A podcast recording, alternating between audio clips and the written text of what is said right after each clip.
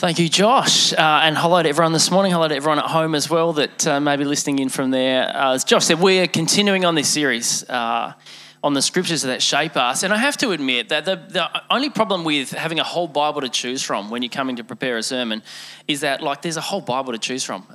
Where do you start with all that? Fortunately, I do get two cracks at this during this series, so I don't have to do it all this morning. But I'm going to start with Daniel chapter 1 as the scripture that I've chosen to go through this morning. Now, for me, that's a little bit unexpected. It's not necessarily the first place I would have gone. It's not the scripture that I wrote down when Josh gave us the opportunity to do that a couple of weeks ago. Pretty sure no one wrote the whole of Daniel chapter 1 on the sheet over there. But in a funny kind of way, it has been one of those scriptures that has shaped me for a couple of different reasons. Firstly, because I've always been a little bit fascinated by those stories in the Old Testament that we just kind of pass off as Sunday school stories.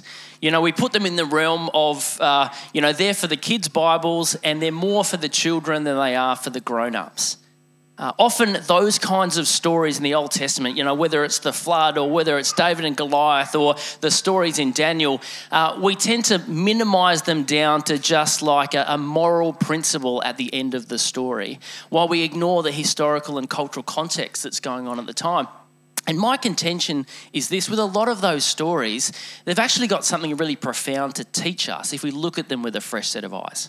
So that's the first reason I was drawn to Daniel chapter 1. And secondly was because I've always been drawn to the exilic period of Old Testament history. Now that sounds really nerdy, doesn't it? You can nod your head. Yes. Yeah, he does. Yeah. But I don't mean that in a particularly nerdy way. It's because it's a period of history that records God's people, people of faith, who have got themselves into the worst possible scenario.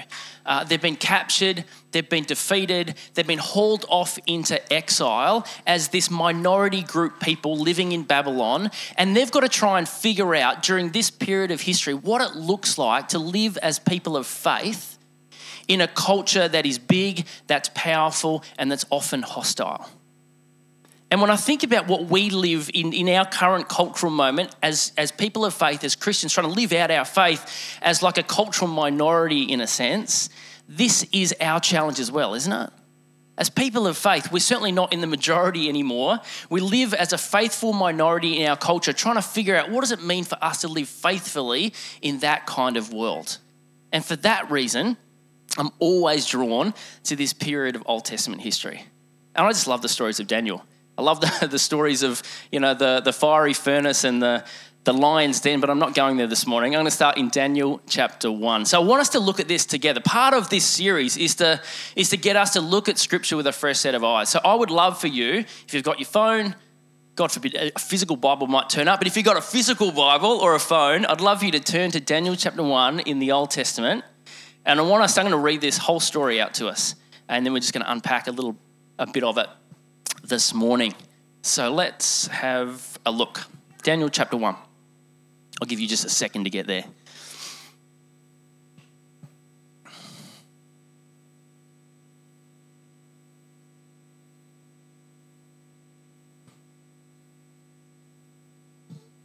All right, are we ready?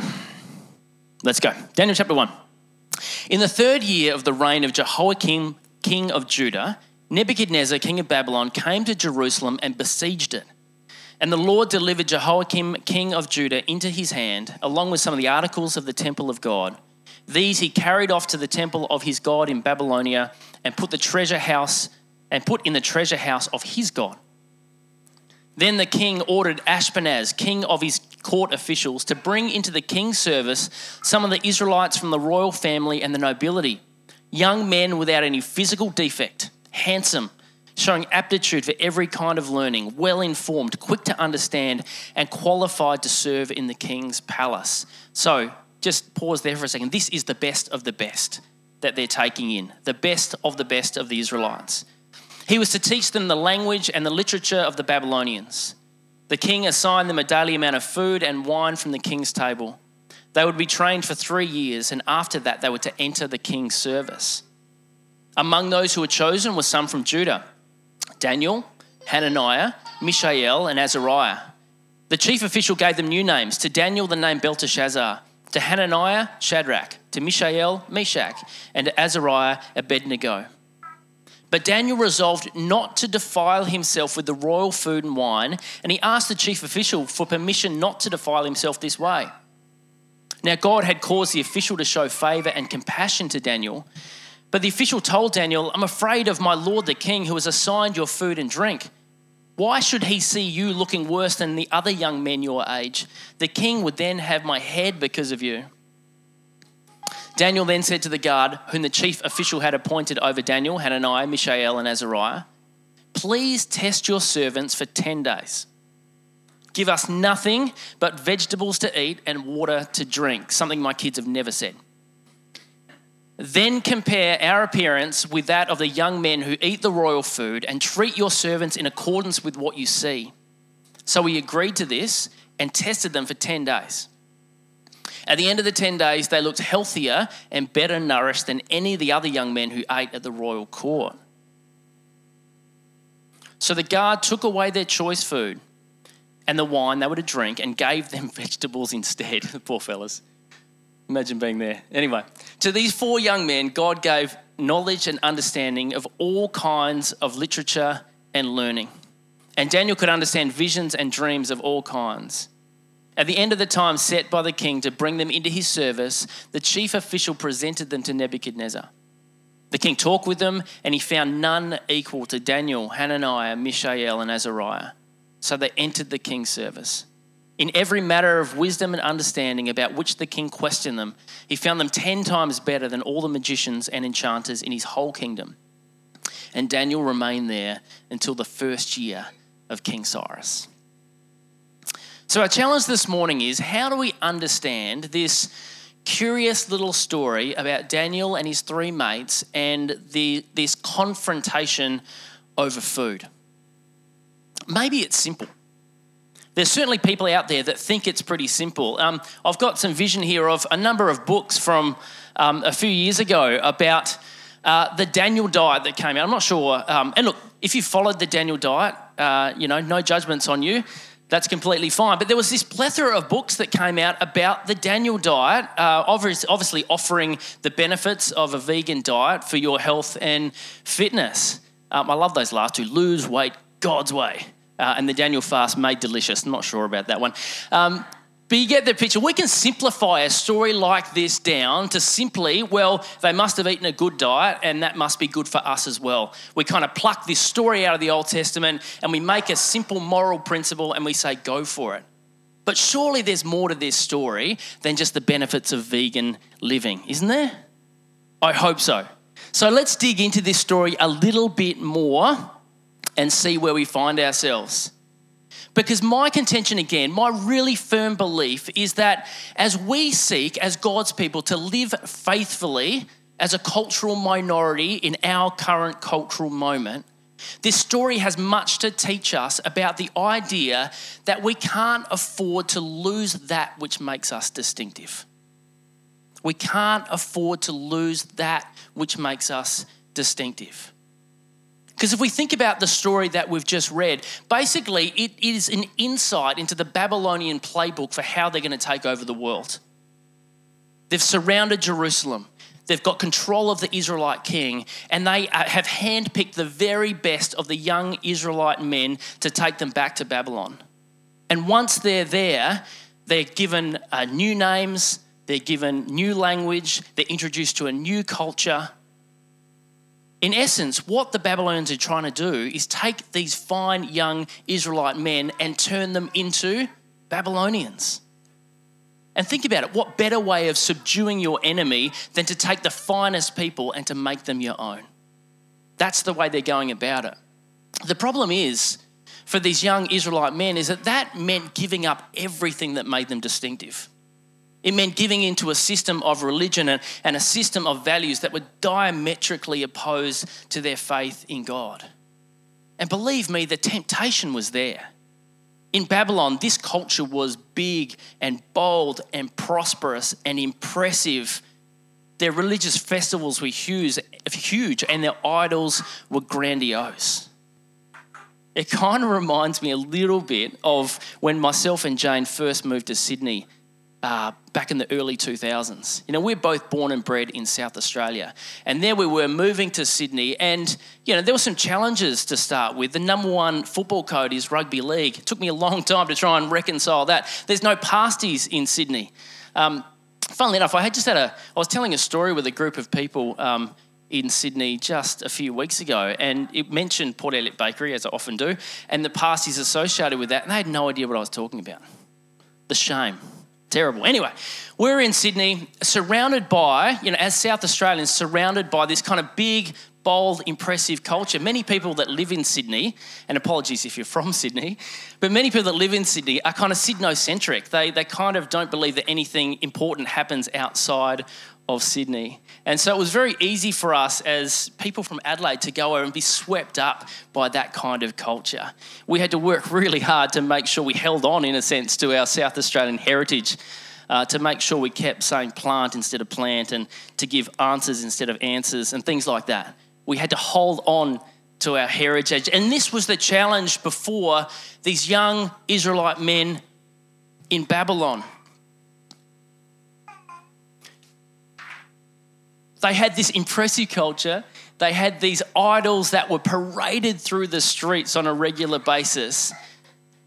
The challenge or the temptation to conform to that kind of culture was right in their face all the time. And in many respects, the pressure that we face as people of faith to conform to our prevailing culture might not be as in your face as it was for these young men in Babylon. There's not too many people that are forcing us to bow down to idols in the street.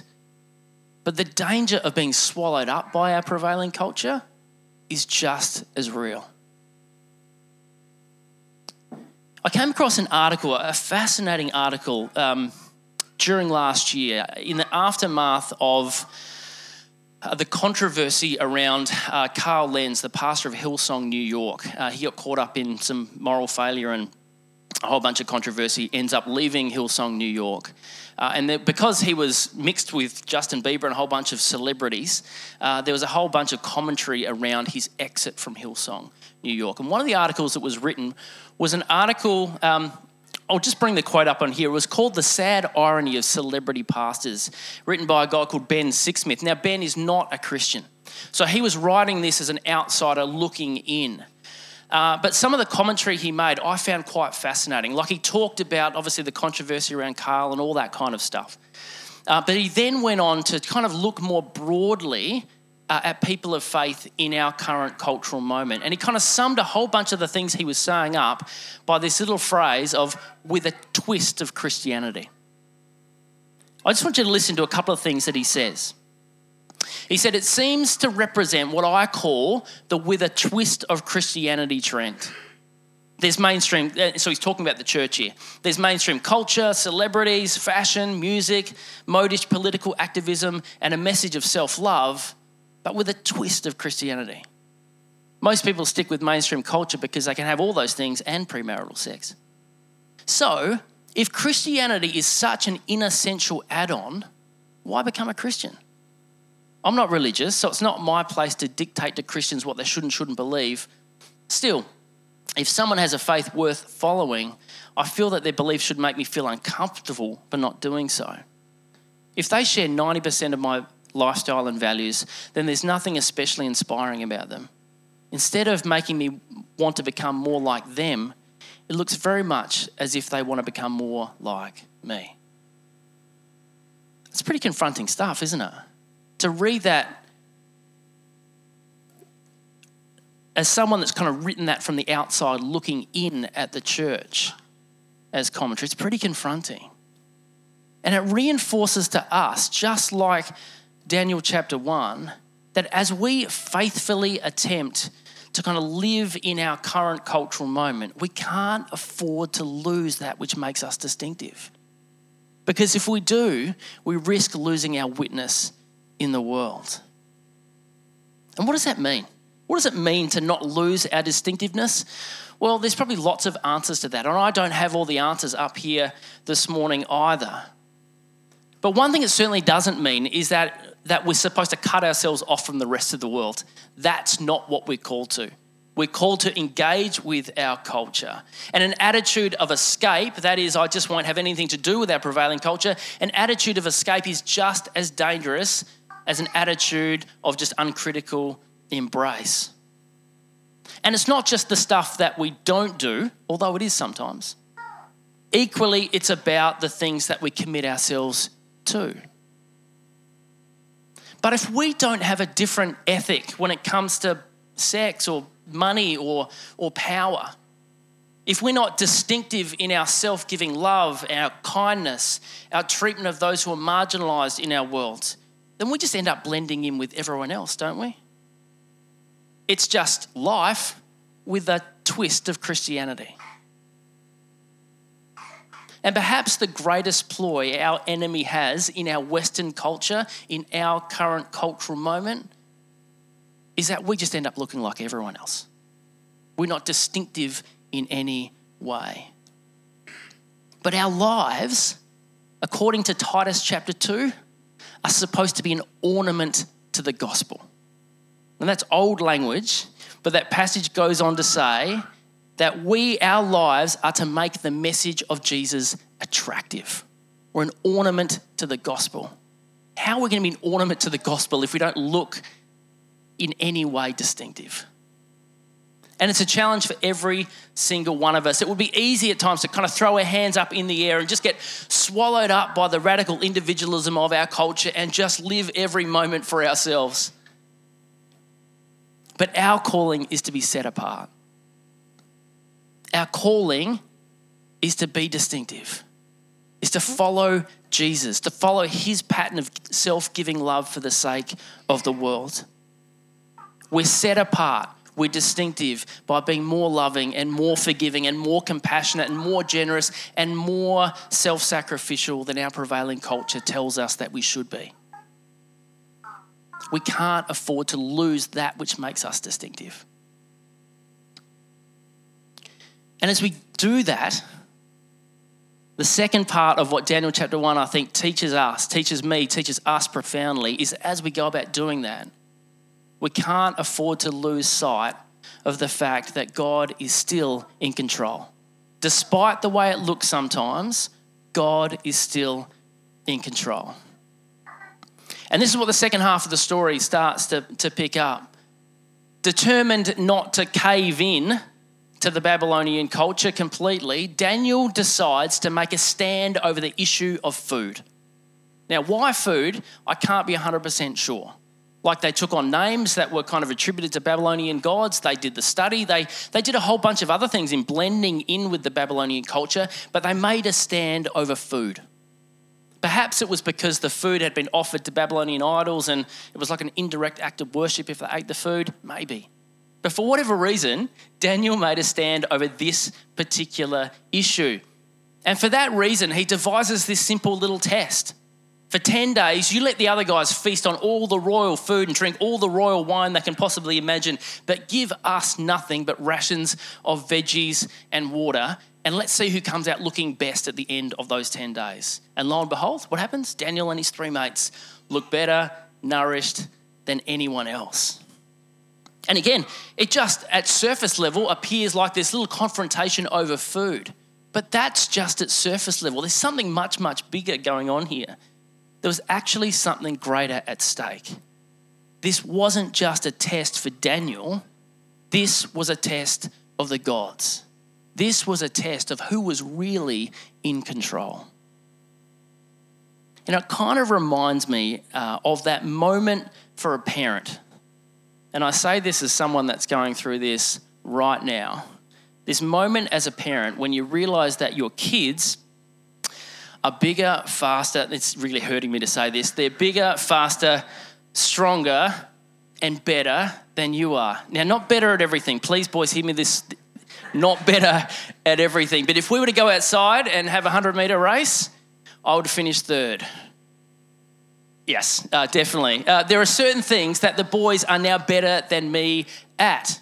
And I had one of these moments when I was younger. If I just flip this to myself and my dad, I had one of these moments when I was younger. I I'd finished school, but I was still living at home, so I was kind of 19 or 20 at the time. And my dad decided to buy one of those, you know, quite sizable table soccer tables for the front room. And in the first few weeks we had that thing, we must have played it just hundreds of times. And the greatest thing was, as a 19-year-old, is that I won like 99.9% of the time. It was just the best thing ever. But you have to understand, these, for me, in my mind at least, these weren't just simple games of table soccer. There was actually something more significant going on. It was about a changing of the guard. It was about a changing status of father and son. Because like many parents, when I was just a little tacker, I would go out and play sport against my dad. And my dad was, and actually probably still is, quite a good tennis player. And so we'd go out and play tennis. And you know what it's like as a little kid, you're doing your best. And your dad occasionally would let you win just to kind of keep you interested. But he was the one that was in control of that situation. But now, around the table soccer table, the tables are turned, and I was now the one that was in control. I was the one who decided when I should show pity. And do you think that happened very often? Not a chance. But I was in control. It wasn't just about the table soccer. It was a whole paradigm shift. And that's what it was like in Babylon. This wasn't just a simple test over food. But there was an overarching test of whose God was actually more powerful, who was in control. And the result not only vindicates the faith of Daniel and his mates, but also shows that it was God and not the king, and not the king of Babylon's gods, who was actually in control, despite the way it looked. And you've got to understand, it looked really bad. They'd been defeated, they'd been captured, they'd been hauled off into exile. They would parade these massive idols through the streets every day. It looked really, really bad. It looked like they had lost. But despite the way that it looked, their God was still in control. And you can imagine how important that must have been for the Israelites at the time, who were facing this crisis of faith about whether their God was even powerful enough or whether he was good enough to save them from their predicament. They felt alone. They felt disillusioned. They felt like the battle had been lost. And into that context comes these stories that reminds them that despite what they see, despite what they feel, God was in control. They could still trust him despite what it looked like. And so these stories, I think, weren't just incredibly important for the ongoing faith of Israel, but they're incredibly important for us in our cultural moment. Because I think it's easy enough at times for us also to look around at our world and our prevailing culture and just wonder whether God has left us to our own devices. Now, to give you an extreme example, as I was writing this week, I was reminded of a scene, quite a dramatic scene in the movie Blood Diamond. Have you seen that? Leonardo DiCaprio as a diamond smuggler in Africa. Anyone? Oh, we've got a couple. Oh, my boys have seen it as well. So Blood Diamond. So here's Leonardo. He's a diamond smuggler in Africa. He obviously works in quite a brutal industry, and he's got a quiet, reflective moment one night where he reflects on all of the violence that he's seen, all the blood that's been spilt, not just in around the diamonds, but across the continent of Africa itself. And he has this reflective moment where he says, sometimes I wonder, will God ever forgive us for what we've done to each other? And then I look around and realise God left this place a long time ago. And that was his reflection as someone that looked around the world, his world at the time, and thought, how could God even be present in this moment? And I think for all of us living in Western culture in 2022, wherever we are, we all have those moments ourselves where we start to think the world is so out of control. Where is God in all of that? Maybe God left this place a long time ago. The dominant value systems of our world, whether it's narcissism, it's all about me, hedonism, it's all about pleasure, or materialism, it's all about the stuff that I gather around me, they seem to have control of our cultural moment. bad news just seems to invade every moment of every day, whether it's our own personal lives or on a global scale. Life can feel unpredictable and out of control. And in all of that, the Christian faith just seems to be pushed more and more to the margins of society. I'm sure you saw some of the commentary about census results over the last few weeks, that the number of people that are ticking the box to be people of faith, the number of people turning up to church on a Sunday just seems to get less and less and less. It seems like the faith is getting pushed more to the margins of our society. It can feel, at least, like the battle is lost, like we're losing it. Where is God in all of that? The good news is that God's sovereignty and God's control doesn't depend on how we feel. And it doesn't depend on how things look from the outside. Just because we get a little bit disillusioned at times and just because we can't see it in every moment, God is still sovereign. God is still in control. And that's what these stories in Daniel were reminding the Israelites, and that's why they are still in our Bible to remind us today that despite the way we feel, despite the way it looks sometimes, we can trust God because He is in control. And the reality is, and other parts of the Bible reflect this, all of these other things will eventually come to nothing. One of my favourite things to do, Brad will understand this, my favourite things to do, it's tarnished with a few negative memories, is go to the Angkor Wat temples in Cambodia. Now, that has to be the hottest place in the world, and I used to take school students there every year. So it got a bit tedious going back to the temples every year and sweating it out there. But it is an amazing place that, this is in Cambodia, it's a reflection of the mighty Khmer Empire, which was around 1,000 years ago. And some of those temples, you go now to one particular temple, Ta Prohm. It was where, what was that movie? Angelina Jolie? Tomb Raider. It's where Tomb Raider was filmed. Anyway, it's an amazing place because it was once this incredible temple, with ornate carvings and jewels in the walls, and it was amazing. The Khmer Empire was just enormous. And you go there now and it's a beautiful rubble in a sense. It's all fallen apart. These beautiful trees have grown up through the walls of the temple, but basically the jungle has come and taken over what was once a beautiful temple. It's just a little reminder that all the kingdoms of the world eventually crumble, but God is still in control. And Isaiah chapter 40 beautifully articulates this. If you want to go back and read this later on, Isaiah chapter 40, again, set in this same period of history, reflects this beautiful reality that the kingdoms of the world, the dominant value systems of the world, are like a drop in a bucket or dust on the scales, Isaiah 40 calls it.